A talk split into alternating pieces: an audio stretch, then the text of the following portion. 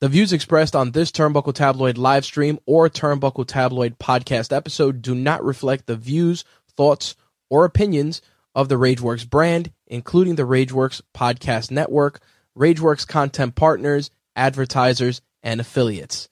Viewer and listener discretion is advised. This is Mel the Blind Fury, formerly known as Mel Sanchez, and you're listening to the Turnbuckle Tabloid. Turnbuckle Tabloid. 3, 2, 1.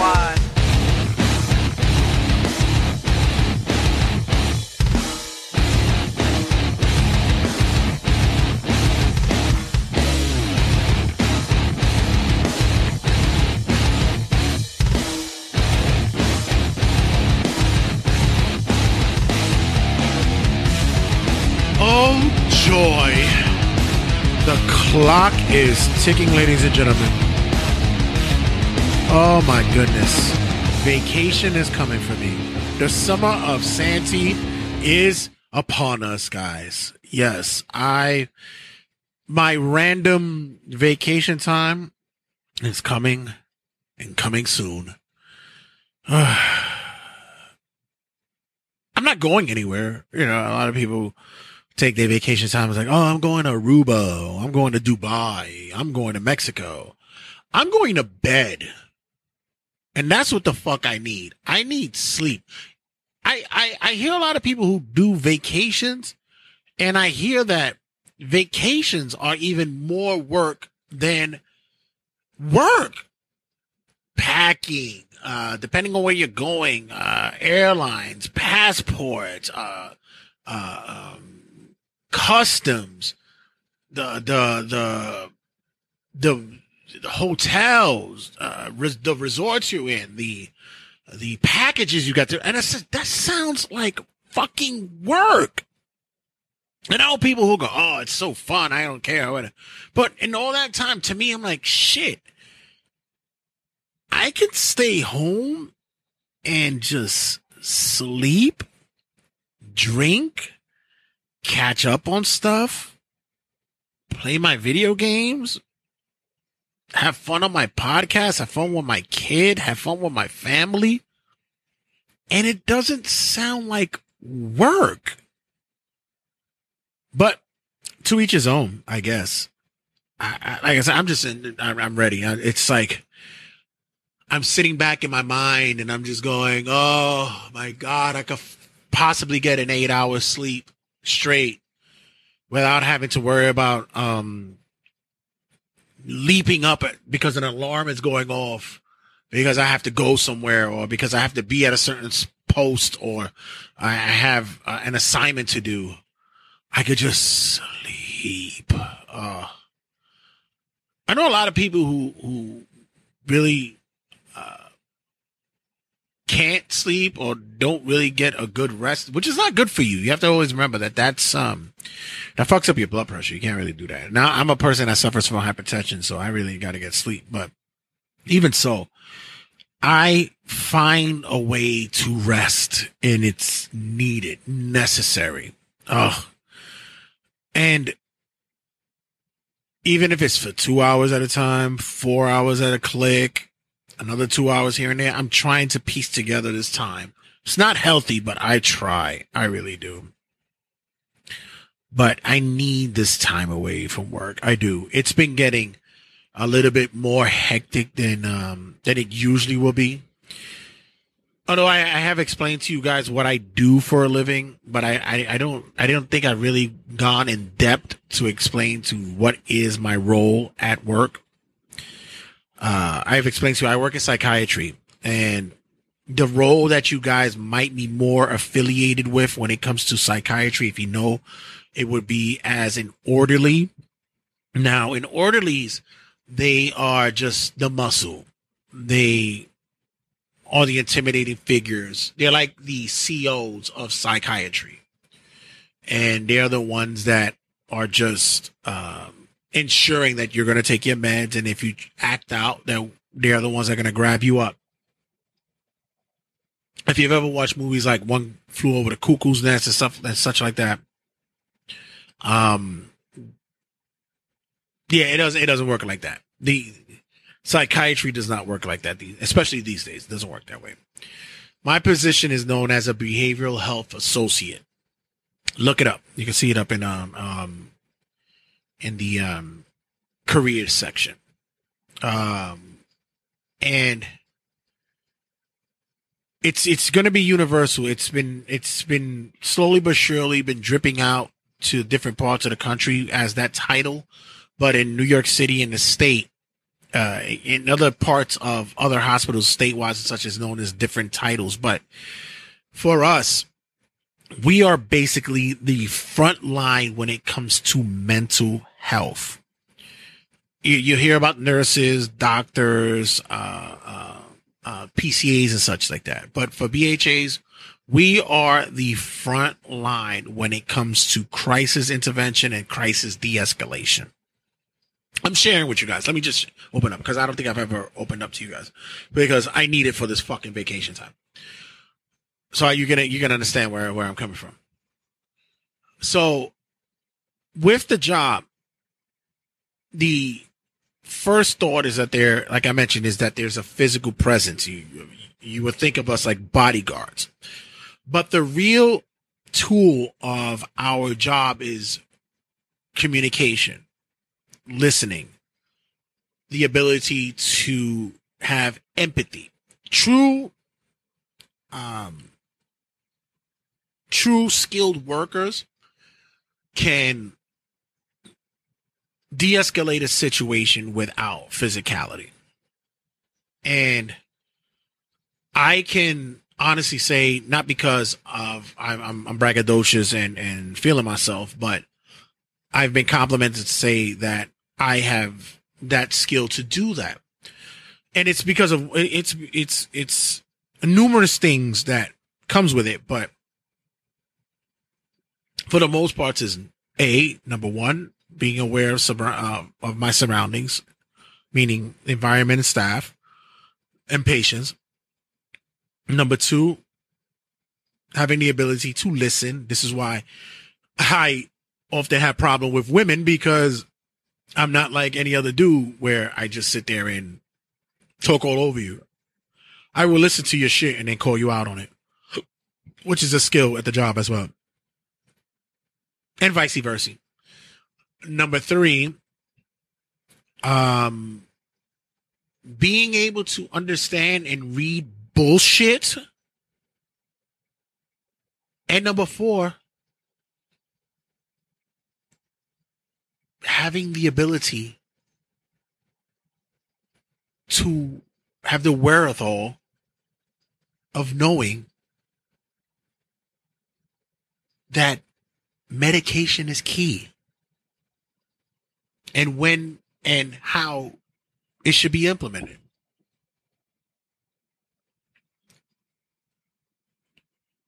It does take a toll. I'm not gonna bullshit you and sit there and say that, oh my God, I'm like, it's round the clock with me. No, I have a lot of moments where I can catch up on a lot of my wrestling shit, my podcasts, my shows that I need to catch up on, the case may be. I have the downtime, but when it's go time, it's fucking go time. It could be from the smallest instance to someone that doesn't want to change their clothes to an instance where a fucking 6'7", 290 pounds Aki Diesel motherfucker wants to fight. And you have to learn how to deal with that situation and how it goes down. Yes, it can get physical. A lot of times it does. But then a lot of times, if you're smart enough and you in tune to what's going on,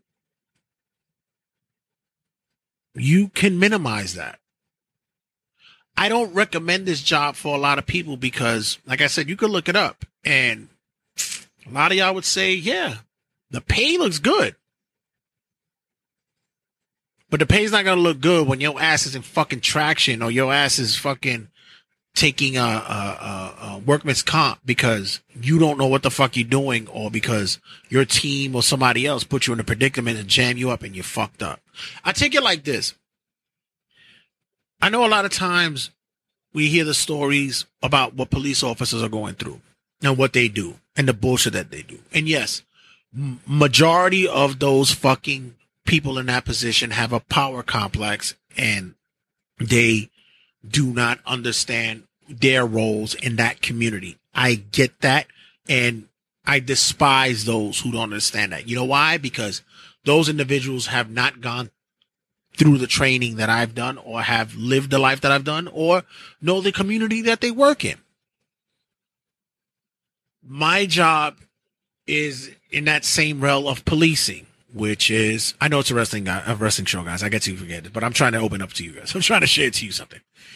But my job is the same way as policing, except I don't have a gun. I don't have a taser. I don't have mace. I don't have handcuffs. The only weapons that I have is my mind, my body, and my mouth. And that's it. I can't do anything else with that. And you know, people go, well, you're in a psych facility. You don't have to deal with guns, whatever. Yeah, but I don't know what weapons these guys can do. Just like in prison, they can make a shank out of a fucking toothbrush. It can happen. They can make sharp objects with any plastic utensils they have. Hell, they could sneak in a razor in their mouth, and we wouldn't even know because some people are fucking dumb and don't fucking search all the way. I had an incident where a patient came in, and it wasn't my incident per se, but I was there for it, where the patient was acting out, and one of the staff members was able to de-escalate the situation. The patient turned to them and was like, yo, thanks for your help. Good looking out. And, you know what? I don't want to do it to you guys, but, you know, you guys are cool, so I'm going to give you this. Spit out his mouth and threw a razor right on the fucking counter. Yeah. It could have gotten that way. So, yes. This is why I stress a lot on the shows, especially when the closing of the episodes where mental health, because I know it is. I see it. I live it every day, where it's very key, especially those who have children, family members, and those in their lives that you may or may not be in tune or what they're going through. But it's also an instance where I always say that check in on them. Listen to them. Don't often think that, oh, they just fucking crazy. No. There's a lot of shit going on with them. A lot of trauma. A lot of backstory that you don't know about. Especially family. Family could have been affected by a lot of trauma and you did not know about it because you either didn't know about it or you refused to believe that it was possible. But yeah. And I end up getting it.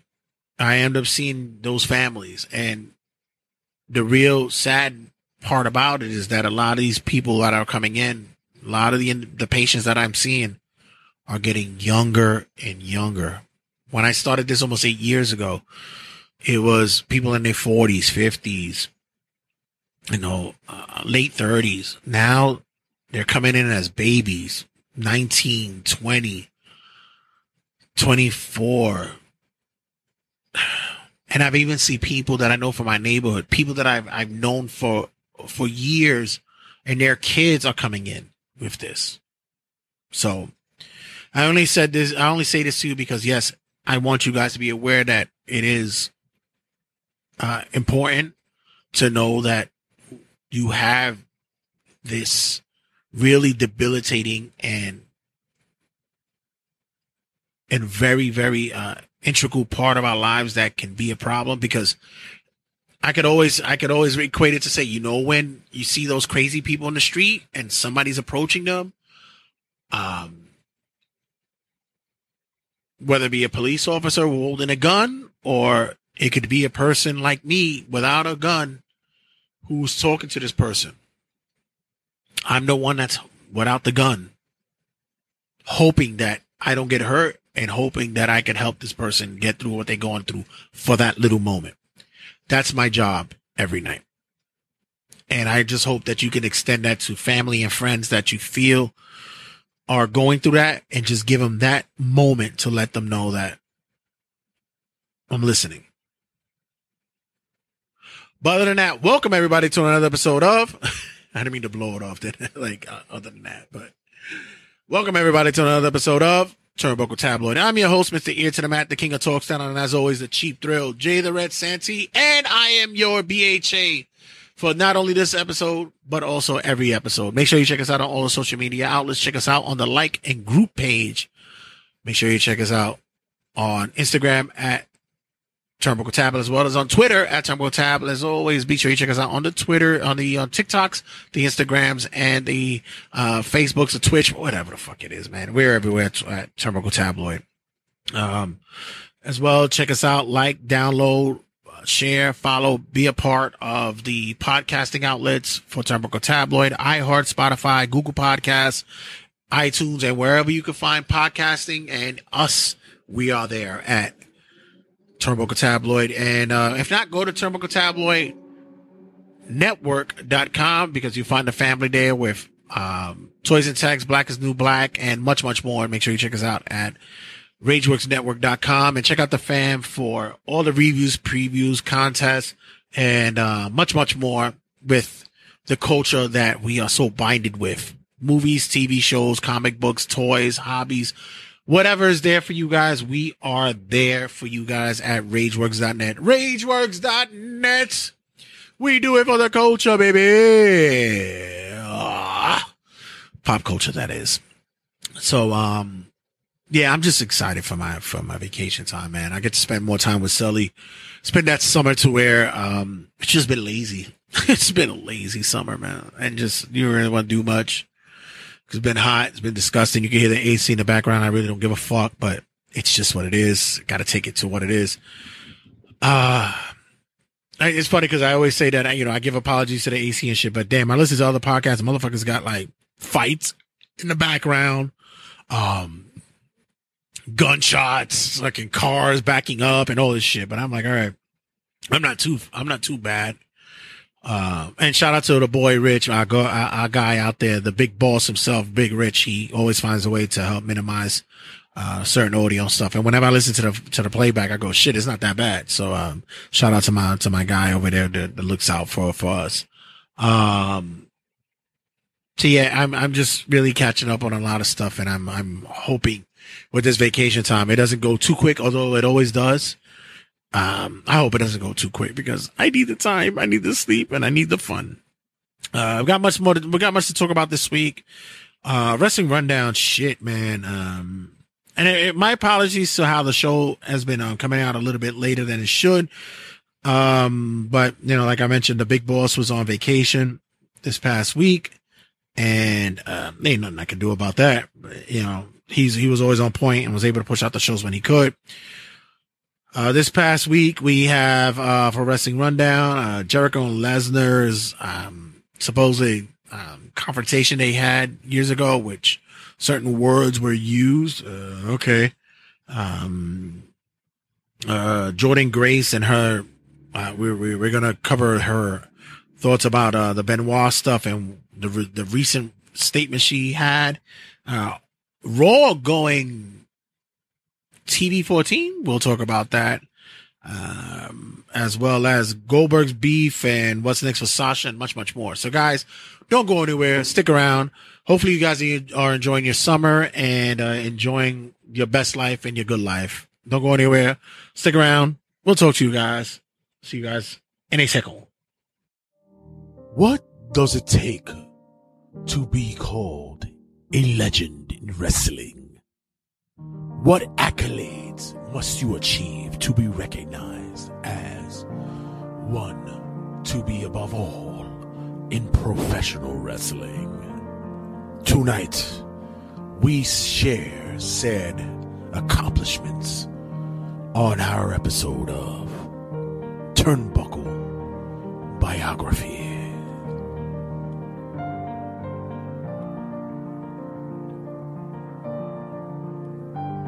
On this episode, we share the history of one man who has accomplished so much in the field of professional wrestling. This man has won an astonishing number of tag team championships across the globe. Tonight, I, Montgomery Winthorpe, is pleased to recognize Hillbilly Bill, the greatest tag team wrestler of all time, who has broken all racial barriers during his years of wrestling without even knowing it.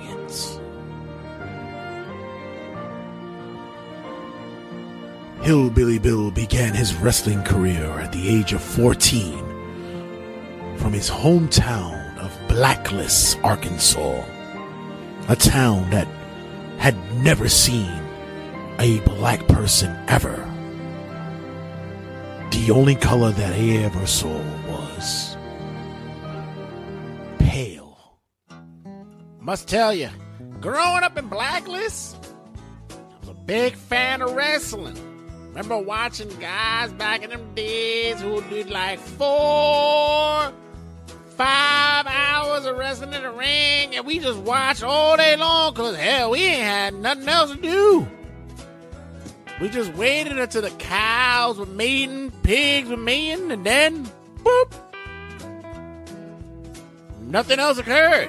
But when I started wrestling, I made sure that I wanted to be a guy who grappled, and I found me partners.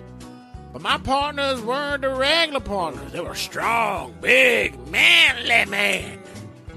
And although they've been in the sun for a little bit too long, because being out in the fields, that happens. And these men were out there for a while. They looked like burnt chickens. We were champions, bred to win. And I was going for the goal in every promotion we went to. The man known as Hillbilly Bill had a mediocre run as a singles, but he knew what he needed to do to take him over the top. I was okay with running around, being by myself, and wrestling other guys, but when I saw what tag team wrestling was like, well, sure, I need to be a part of that. So I started recruiting guys to be part of my, I guess, my greatness. So I recruited guys like Harlem Henry and Carolina Carl, Detroit Dave, Chicago Carlos.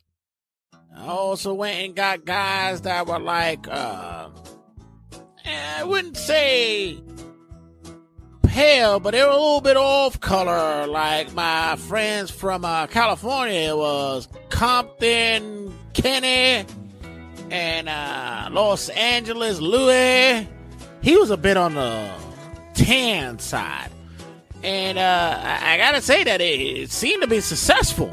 We had great runs back in those days. There was always something off-putting with these gentlemen that Hillbilly Bill did not understand. Yeah, I remember when we were changing in the locker room with the other fellas, and all the other guys in the territories seemed shocked with the guys that I bring in.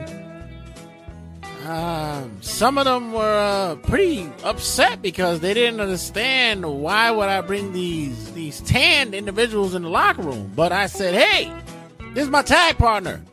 They would bring like these fiery crosses and pitchforks. I was like, hey, guys, we don't use that kind of weapons and matches over here. All we do is a straight wrestling out here. This is what we do. Fast forward to this day, Hillbilly Bill now being a Trump supporter, wearing his Make America Great Again hat and shirt, doesn't understand why he's getting a backlash in social media. Yeah, my grandsons and my grandnephews and stuff are telling me about me being bad Nash, and I thought I was actually getting really good at pro wrestling, but apparently they're telling me that I'm labeled as something as a racist. I didn't run. I never ran racist. I was a wrestler. That was my thing. I didn't run racist. So I don't know why I'm a racist. All I wanted is to be known as just a wrestler. But, so they say, vote for Trump 2020. I like him. Thank you for being a part of this episode of Turnbuckle Biography. I'm your host, Montgomery Winthorpe. As I say to you, good night. This advertisement is brought to you by Turnbuckle Tabloid. Hey, yo, what's good, everybody? This is Ortiz from the Latin American Exchange, and you're listening to Turnbuckle Tabloid. Yow! It's Wrestling Rundown with Jay Santee. Live from New York, it's Turnbuckle Tabloid.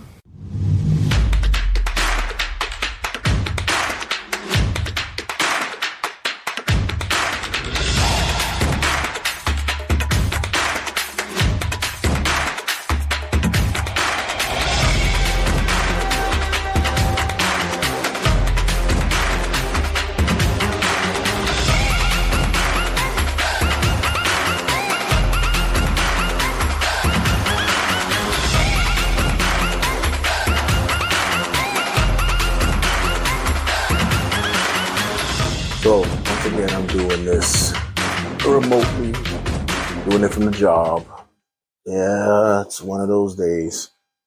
I just can't wait. Clock is ticking on vacation time. It's upon us.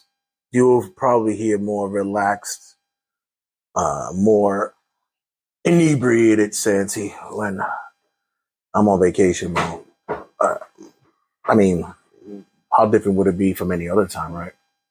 But I can't wait. I'm excited for this.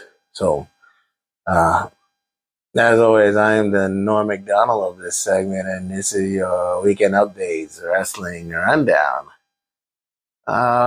So Jericho opens up and says that during that incident with Brock Lesnar, during the SummerSlam of 2016, in which Brock and Randy Orton had a match, and during that match, Brock busted open Randy Orton a hard way, and Jericho was none too pleased about it.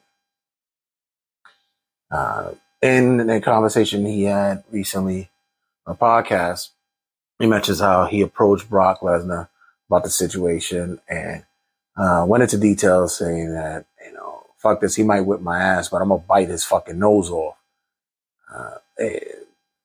He'll get up on me, but he's going to walk around without a fucking nose. But also within that conversation, he said that Brock had used homophobic words. And I'm like, well, that shouldn't be a shock, really, seeing as though your family pretty much a MAGA motherfucker. So I know that kind of language it flies pretty regularly in your household, allegedly. But yeah, I wouldn't have been too surprised that that did occur and those words were used. Plus, you know, when two men having an argument, you know, homophobic slurs tend to fly very rampantly and in a very macho way, I guess.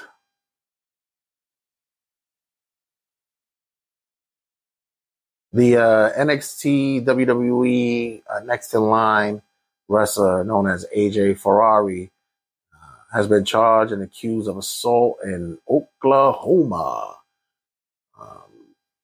Ferrari, who is a amateur wrestler, has been set up and poised to be a new and up-and-comer at the Performance Center, and looks like that's going to be held off for some time. Charges of assault and domestic dispute has been filed, and we do not know how long this is going to be for.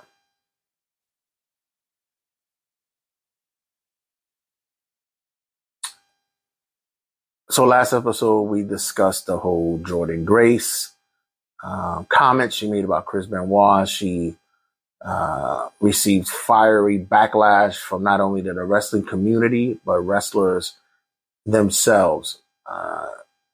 She issued an apology and even had a conversation with David Benoit, Chris Benoit's son, about the incident. Told you the woman's not bright. She goes on to say, to double down with her ridiculousness, that she, that her words were taken out of context, and that some people who read her tweets should learn how to read. Right.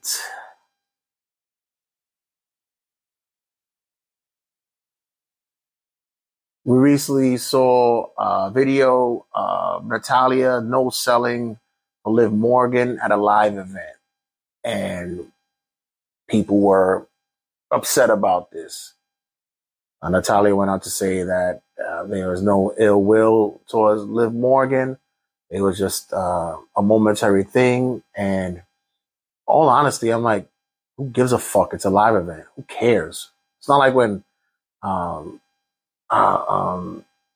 Johnny Impact and my God, his name escapes me. During the pay-per-view for Impact with more when Johnny Impact was with a match and the wrestler in question, oh my God, I forgot his fucking name. It'll come to me. He no soul for him after the match and was highly disrespectful for doing so. So I didn't see why this would be a problem. Austin Aries, that's his name. It took me a second to think about it. Austin Aries no soul for Johnny Impact during a title match. Like I said, it's a live event.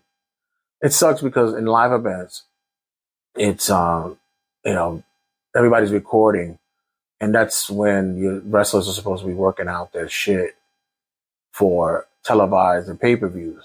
So it's almost like watching a stand-up comic working on their material, but yet somebody's in the audience recording them while they're doing it. And, when the person doesn't get laughs or whatever the case may be, it gets posted and ridiculed. It kind of phones and recording just kind of fucked up the world of wrestling and like stand up and shit like that.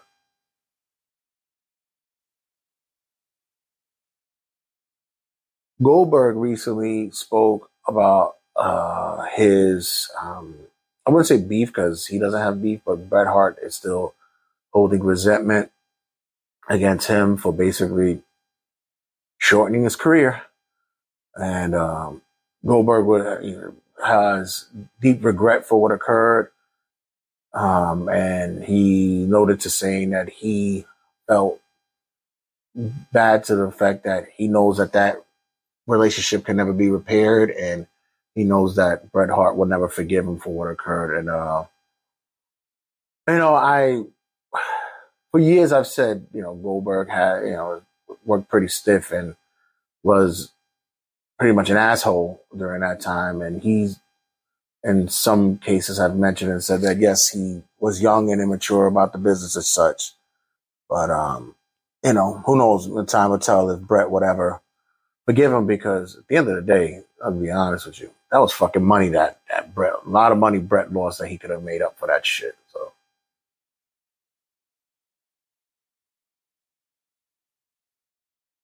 looks as though that Sasha Banks has a going rate for herself. It seems as though that the pricing that she is giving to promoters for signings and such is $30,000, which is not a bad thing, because the $30,000 really benefits the promoter as opposed to the person in general. So, for instance, person gives them $30,000, gives up the $30,000, right?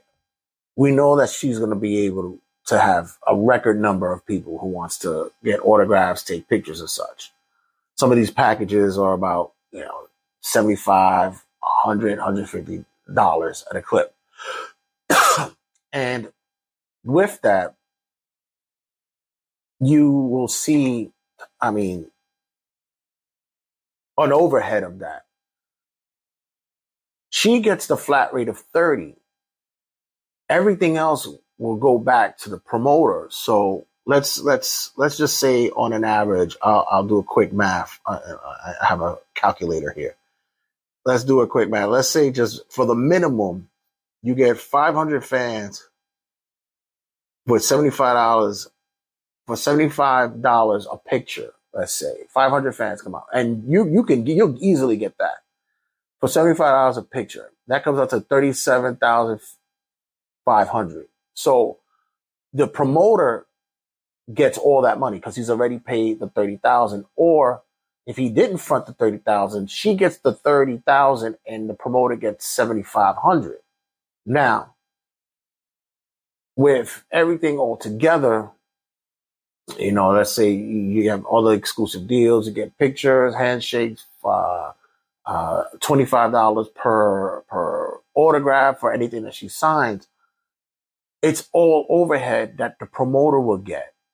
She just gets her flat rate. Everything goes back to the promoter. So he can make his comeback. He can make his uppings. So it benefits everybody all around. So this is why you'll always see signings where if, let's say, for Sasha, the promoter could book her for the 30,000 and charge as high as 150, which if it's 500 people and $150 per signing, that's 75 grand right there. So everybody wins, pretty much.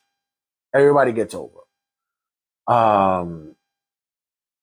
So she's only taking non-wrestling bookings until January, so which leads us to believe whether or not she'll be showing up at AEW or somewhere soon.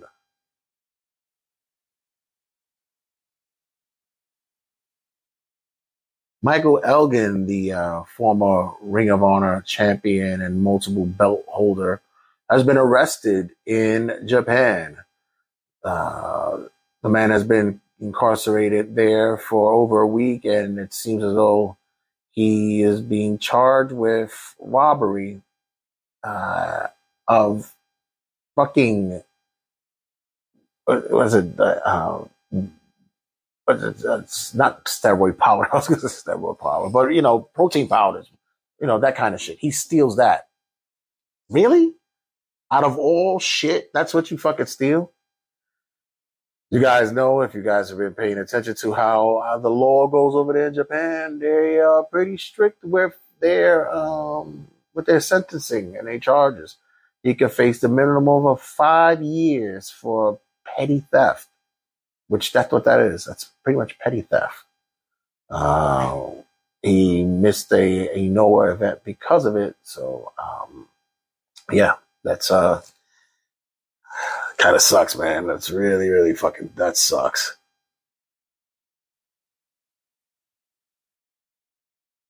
Vince McMahon had a lawsuit dropped.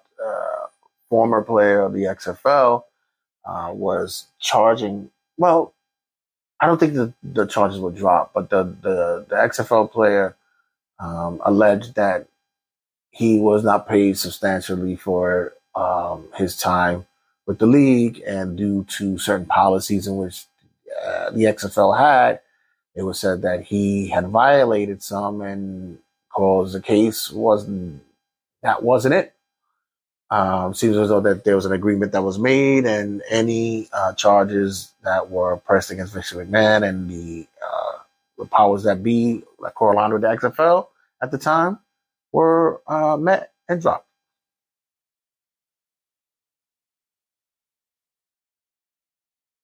Jade Cargill passes Goldberg, 500 days of being unbeaten. And the crowd goes mild. But Goldberg was fighting consistently. Like we saw him every week on that run. You know, they inflated his record as per se. You know, they had him at, I believe, what was it, at 161 or 162, something like that, of his undefeated streak. But, you know, we saw him consistently. And by the way, guys, in case you haven't known, he's not really that good. Just saying.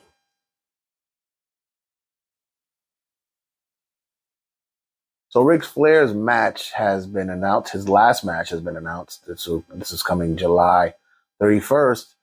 And it will be Ric Flair with Andrade El Idiota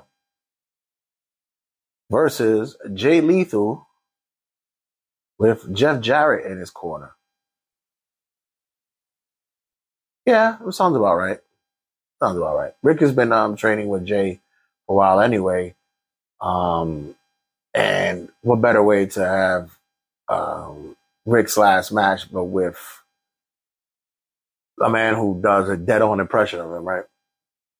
You have the brother-in-law. You have the man who does a better impression, the best impression of him. And Jeff Jarrett? I guess because I can believe it's in Nashville, so that's what makes sense. So, yeah. Will I watch it? Yeah, I think I will. I want to see if he comes out with no shirt on.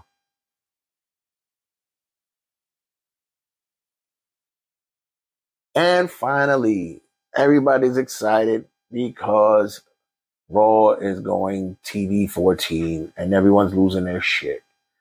And to me, I say, so what? Doesn't mean anything. It's just basically a formality because it's just a way of saying, like, hey, if we slip up and use a word that we're not supposed to use, or a wrestler makes a mistake, or during a match a certain word flies that shouldn't be heard, or whatever, or if blood occurs during the event, you could always just say, hey, we're TV 14. There's so many people that think, oh, they're only doing it because AEW is the way it is. AEW still labels themselves PG. Look at it. They still label themselves PG. TV 14 is only because they don't want anything to slide through the goalie, and they'll have problems with it. WWE still markets themselves to a certain demo. They still market themselves to family-friendly. Hell, even after this opening monologue by Titus this past week on Raw, which I'll get into in around the square circle, shows that these guys are not fucking changing the way that they are at the moment. They're still going to be cookie cutter for what they are for now. It's just formalities, people. So don't get too excited. TV 14 does not mean the Attitude Era is coming, because it's not.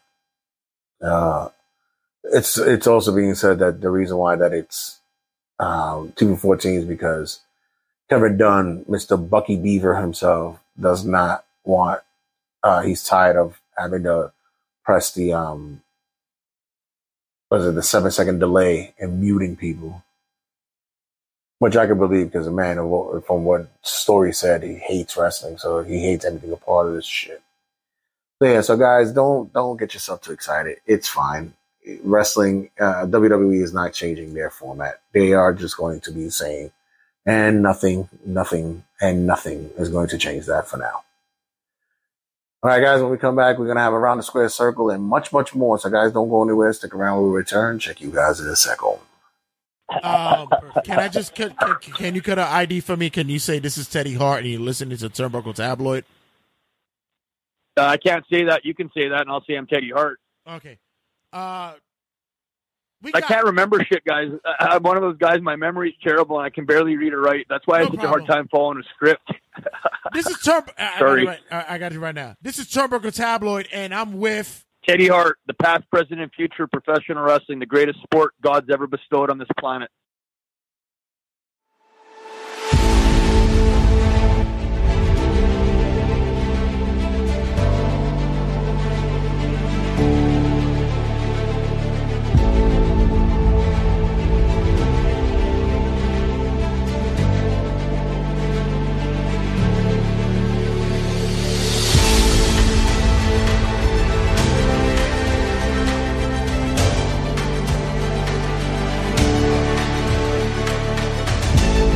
Circle, ladies and gentlemen. Honestly, guys, it's fucking hot. I'm not even with the shits. I'm just gonna breeze through this quickly. My goodness, you don't even know. It is just, it's just blazing hip hop and R&B out here for real. Hot 97 for real. This is just way too much for the gills. I'm looking at this mock commercial ad that they have on Instagram and Facebook. It's about it's a component that connects to the car's air conditioner, and then you take the tube and put it by your balls. I would be like, oh, that would look like heaven for me. You could just connect. You could connect the tubing straight to your balls. Oh, wishful thinking, isn't it, ladies and gentlemen? Oh, be great. So, Around the Square Circle is brought to you by House of Glory Wrestling. House of Glory Wrestling presents High Intensity. This is going to be crazy. This is New York City, Terminal 5, big venue. The first time they're outside of their usual at the New York City arena. Now they are at Terminal 5. This will be a big go home. August 28th, live on pay-per-view, 7 p.m. start time. Matches have been announced already. First off, we have gotten the House of Black will be in the building. You definitely don't want to miss that. And it's crazy because just announced we have Killer Cross and Loki facing off at House of Glories presents High Intensity. This upcoming August 28th, live from New York City. Tickets are still available. Check out House of Glory Wrestling, HOGWrestling.net for ticket information. You guys could check them out there for the links. And you could always check them out on the pay-per-view sites as well for High Intensity, House of Glory at Terminal 5, New York City. August 28th start time is at 7 p.m. So Around the Square Circle, ladies and gentlemen, just quickly going to go through what we watch, what we listen to, what we partook in. So this past week, I was so happy to find out that a certain individual who I have long been waiting for to have a podcast has finally got one. Kevin Nash is now a podcaster. Check out his podcast, Click This. You can get it at any podcasting outlet as well as on YouTube. It's cool because he's actually doing it with someone who I've been listening to, who I've watched for some time as well. And I've actually read two of his books. Sean Oliver is his co-host, so that makes hella sense. I'm so excited for this. So far, the first episode was the his tribute to Scott Hall, and the second one was potpourri of different things and such. But he spoke about it, his time in the military, his upcoming in wrestling, and much more. I love it because I met the guy one time, and he was a real cool dude, real good dude, and shit, man. He's a guy that I would love to pick his brain about so many things because he talks about everything across the spectrum. He was already on his first episode talking about gun laws and politics and shit, and the second episode, people was like, they don't want to listen to that shit. I'm like, fuck that. I want to hear everything that's on his mind. Like, that dude is such a fucking chill, laid back, cool motherfucker. Like, I would want to hear tons and tons of stories from wrestling to his days as a fucking college basketball player to him being in the military to fucking his thoughts on today's climate. I fuck that. I definitely could say I'm a mark for Kevin Nash, and I would love to hear more of his shit. So check out Click This. It's on YouTube and all podcasting outlets. Then there's Cultaholic this week did a they had a conversation about the truth of the WWE PG era and it coming to an end. It's kind of similar to what I was saying, but not as much. But it's a good listen. Cornette this week, he broke down the Rivalries TV series that's on A&E. I haven't watched it yet. I have to. Since I have vacation coming up, that's what I'll be catching up on. He gives his thoughts about that, the Undertaker's biography, and he was getting backlash from his comments saying that John Moxley is the worst wrestler ever. I wouldn't say that, but for me, as much as I love Moxley, he is trending downward for me. It's not clicking. William Regal's podcast, excuse me, William Regal's podcast, he discussed his thoughts about the change that was happening while he was there and seeing when the NXT 2.0 was emerging, as well as other inside notes he was noticing when the changes were coming and happening. It was good. Good listen to hear from a guy like him as well. His podcast is really good also. He's another guy that I would love to just sit and chat with for a long time because I could pick his brain about anything as well. And plus, he's fucking hilarious. Wrestling bios this week. Speaking of Kevin Nash, they covered the WCW blunders with Oz. That's a character that I know he was like, fuck it, he got a check, but woof, that was a stinker. And who's not in the Hall of Fame, WWE Hall of Fame, which is an interesting list. You guys should check it out. He breaks it down very well. And just watch MLW this week. MLW this week had the King of the Coliseum, big match between Hammerstone and Richard Holiday. So you guys want to check that out. It's actually a fun match to watch. That'll lead us into this week's Raw. I'm really not going to do the whole build up in the music intro this week because, like I said, it's too hot. I'm trying to breeze through this, and I got a lot of stuff coming to you guys for the next episode, so you don't want to miss that. So let me just briefly go through the review of the this week's wrestling. So on Raw, we had a opening of the show with Titus O'Neil coming out, explaining how WWE is a free and open promotion company that doesn't blur the lines of race, religion, current event. What the fuck? I don't know what the fuck that was. Really, I thought that maybe that since it's the PG era is dead, that this was their way of telling people, hey, guess what?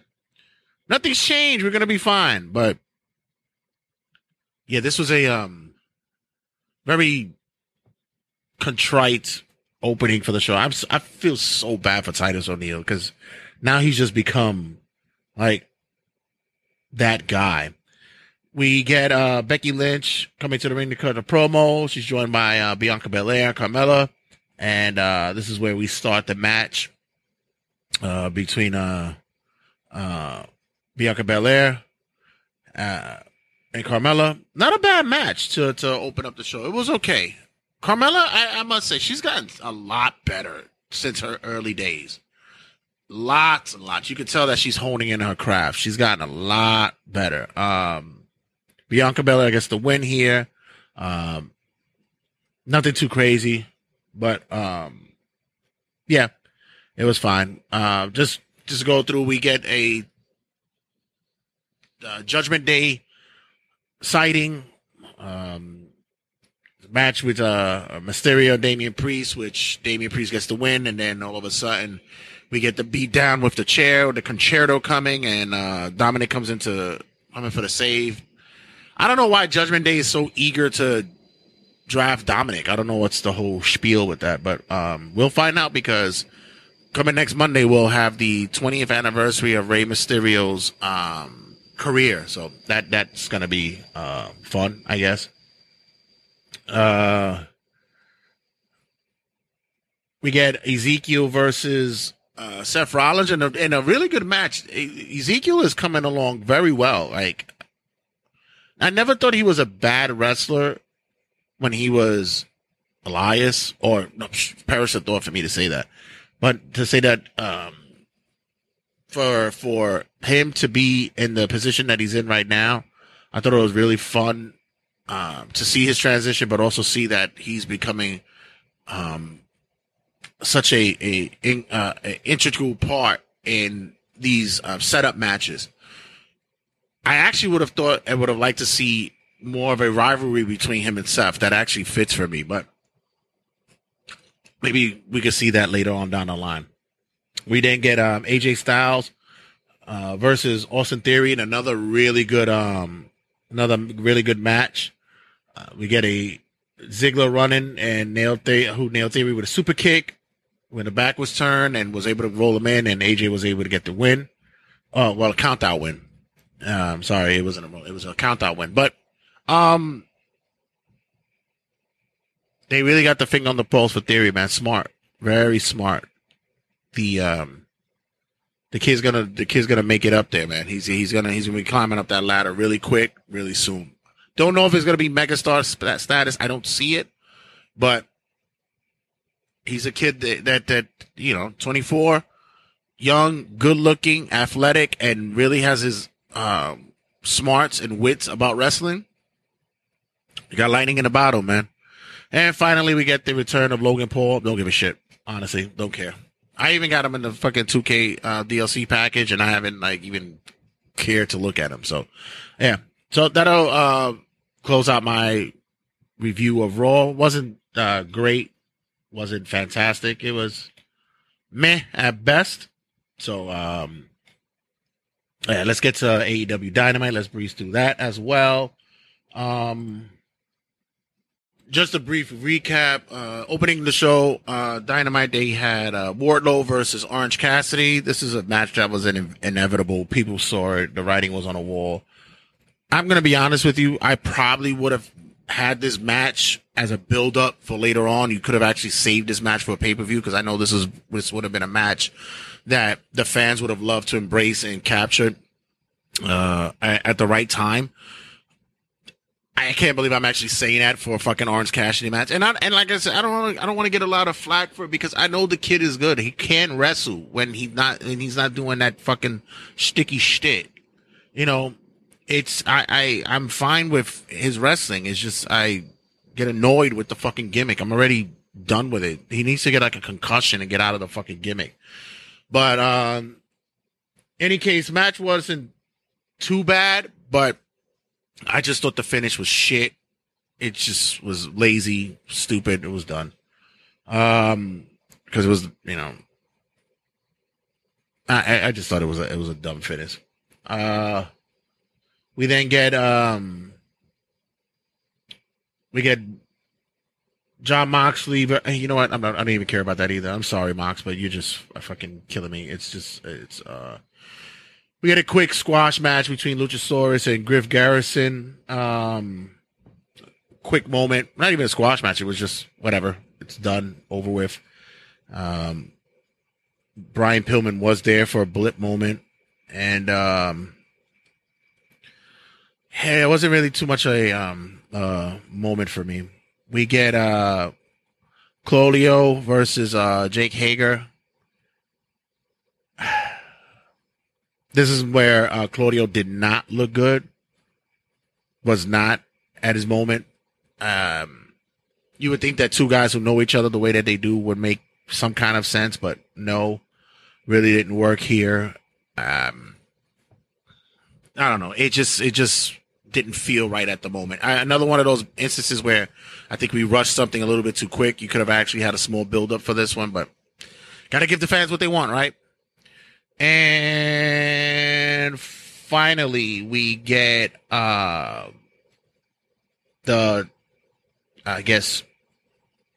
triple or nothing is what you're going to call it. We get for the tag team championships, we get Young Bucks versus Swerve and Our Glory and Team Taz.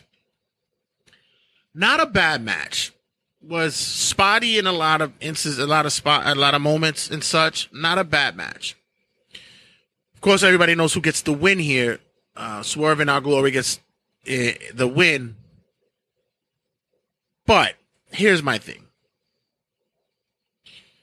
I was asked about what was my thoughts about Young Bucks giving up the title. Very, very much. Once again, I thought it was too quick for me. I hate when they really hot potato the belt. It gives no precedence to the title when you do that, when you hot shot it. To give Swerve and Keith Lee the tag titles, in my opinion, does nothing. In all honesty, you could have easily given it to Team Taz, would have elevated them much higher. Doesn't hurt Swerve or Keith Lee. And if you did want to up the titles, and I think it was a moment of affirmative action that it occurred, not because that they're black. That's not the reasoning for that. I'm saying it's affirmative action because they felt that the fan base wanted to see two former WWE talents get a title again. Like, you pushed it maybe a little bit too far. Creatively wise, it wasn't necessary. Did you get a pop? Sure, because everybody, that's what they wanted. But the better build-up, the slower build-up was give Team Taz the run and then have their rivalry. And then Young Bucks is okay because Young Bucks could, have their angles with anybody. They can have their program with anybody else. Hell, everybody's still waiting to finish off the FTR stuff. So that was, listen, this is, once again, in my thoughts, in which I had a conversation earlier on, shout out to our guy at our Chokeslam Report. You'll get to hear my conversation with him, I believe this upcoming week. Our guy Henry. And, there's a difference between promoter and booker. Everybody gives fucking Tony Khan kudos as Booker of the Year and shit. And I'm like, no. You want to give him Promoter of the Year every year for the next 5 years? Granted, more power to you. I probably agree. But as for now, no, he's a booker. And his booking is terrible. It's not good. So with that, let's close that out and let's get to Friday Night SmackDown. Opening up SmackDown, we get a awkward promo stand-up conversation with Pat McAfee in the ring, calling out Happy Corbin, and of course we were putting over bum-ass Corbin and douchebag Corbin chants and such. Corbin then pops up on the screen screaming that he might have monkeypox. Okay, whatever. After that, we just get Liv Morgan coming into the ring, going up against Natalya. Not a bad match. Morgan and Natalya seem to worked out their kinks from the live event match, right? So, like I said, I think they did a good job with elevating Liv Morgan here, and let's see what we're doing. Let's see what we're going to do more with her. New Day comes out mocking the Viking Raiders. They dress up like them, of course, because that's what they do. That's their gig. Viking Raider comes out and says they're not happy with that. And, of course, They go in to run up on them. We get an appearance by Shanky and Jinder Mahal, which are they face now? I don't know. Who cares? Yeah, this isn't really going anywhere. Don't give a shit. We get a backstage interview with Gunther and Ludwig. Gunther pretty much is saying, "We do not tolerate loss. We win. We always win." And chops the shit out of fucking Ludwig. Yeesh. We get Lacey Evans versus Aaliyah or not. By the way, Lacey Evans with that fucking gear that she got is yum. Yum, yum, yum, yum. She cuts a promo about how the fans turned on her even after she poured her heart out. Yeah, whatever. And then something happened with Drew McIntyre and Sheamus. Maybe not. You know what? This show was not fucking good. It didn't pick up business until we got Madcap Moss versus Austin Theory, and like I said, they're building this kid up, man. They're really building this kid up, and now that I guess the brand separation is over. I mean, look, it works in some ways. I'm not happy about it, but I mean, if you're thinning the herd of the roster, someone's going to get lost in the shuffle. And I'm already seeing that a lot of guys who are getting lost in the shuffle, it's not working for them, that they're just going to be getting released soon. It's unfortunate. We then get an announcement after we get the Angelo Dawkins and Jimmy Uso match that after there was a screw job in that match as well. But we get an announcement that Jeff Jarrett will be the special guest referee for that match. Why? Because it's in Nashville, ladies and gentlemen. That's why. So that's going to close out SmackDown. Yeah. I know, guys. This is just it. This week was kind of grueling. It was not as impactful as I thought it would be. I'm just hoping this week it gets better. Maybe. God willing. Okay. So that'll lead us to AEW Rampage, Fyter Fest Night 2, I believe we're going to say. If that's what it is. We get House of Black versus Dark Order. I don't have any ill will towards the Dark Order. I actually think that they're a fun faction, but I'm just like, do they really need to be together anymore? I don't know. Jonathan Grisham versus Lee Moriarty in a really good match. Both men are talented. I'm just still perplexed with the whole Grisham heel turn to join with Tully Blanchard. Yeah. It's Oh, and I've also come to the realization that Jericho does not need to be on fucking on commentary anymore. It should be just done. It should be over it. And finally, we get Chris Statler and Athena versus the Renegade Twins. Is that what they're calling themselves? The Renegade Twins. Or were they always called that? Oh. Yeah. This just sucks.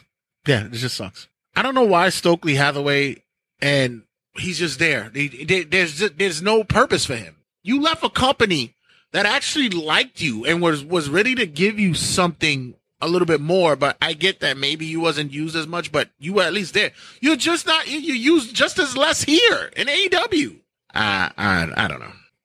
It wasn't a good week for wrestling, guys. I'm sorry. It was not. But that's going to close out on Royal and Square Circle as well as Turnbuckle Tabloid. Make sure you check us out on all social media outlets. Check us out on our like and group page on Facebook. Check us out on Instagram, Twitter, and, of course, on YouTube, Twitch, and on TikTok as well.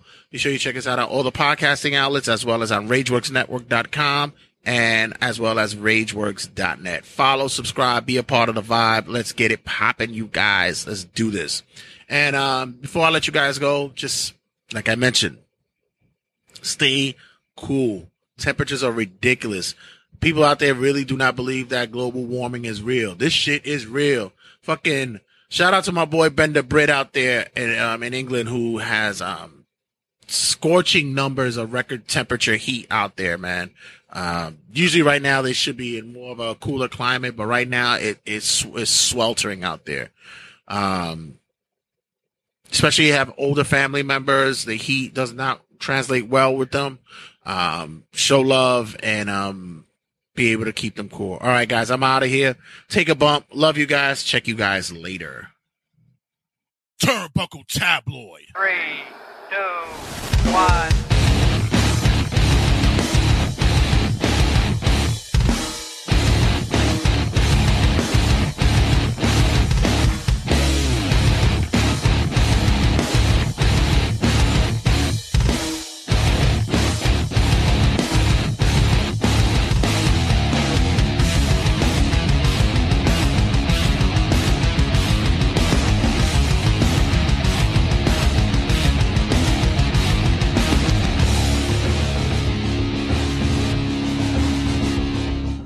Turnbuckle Tabloid.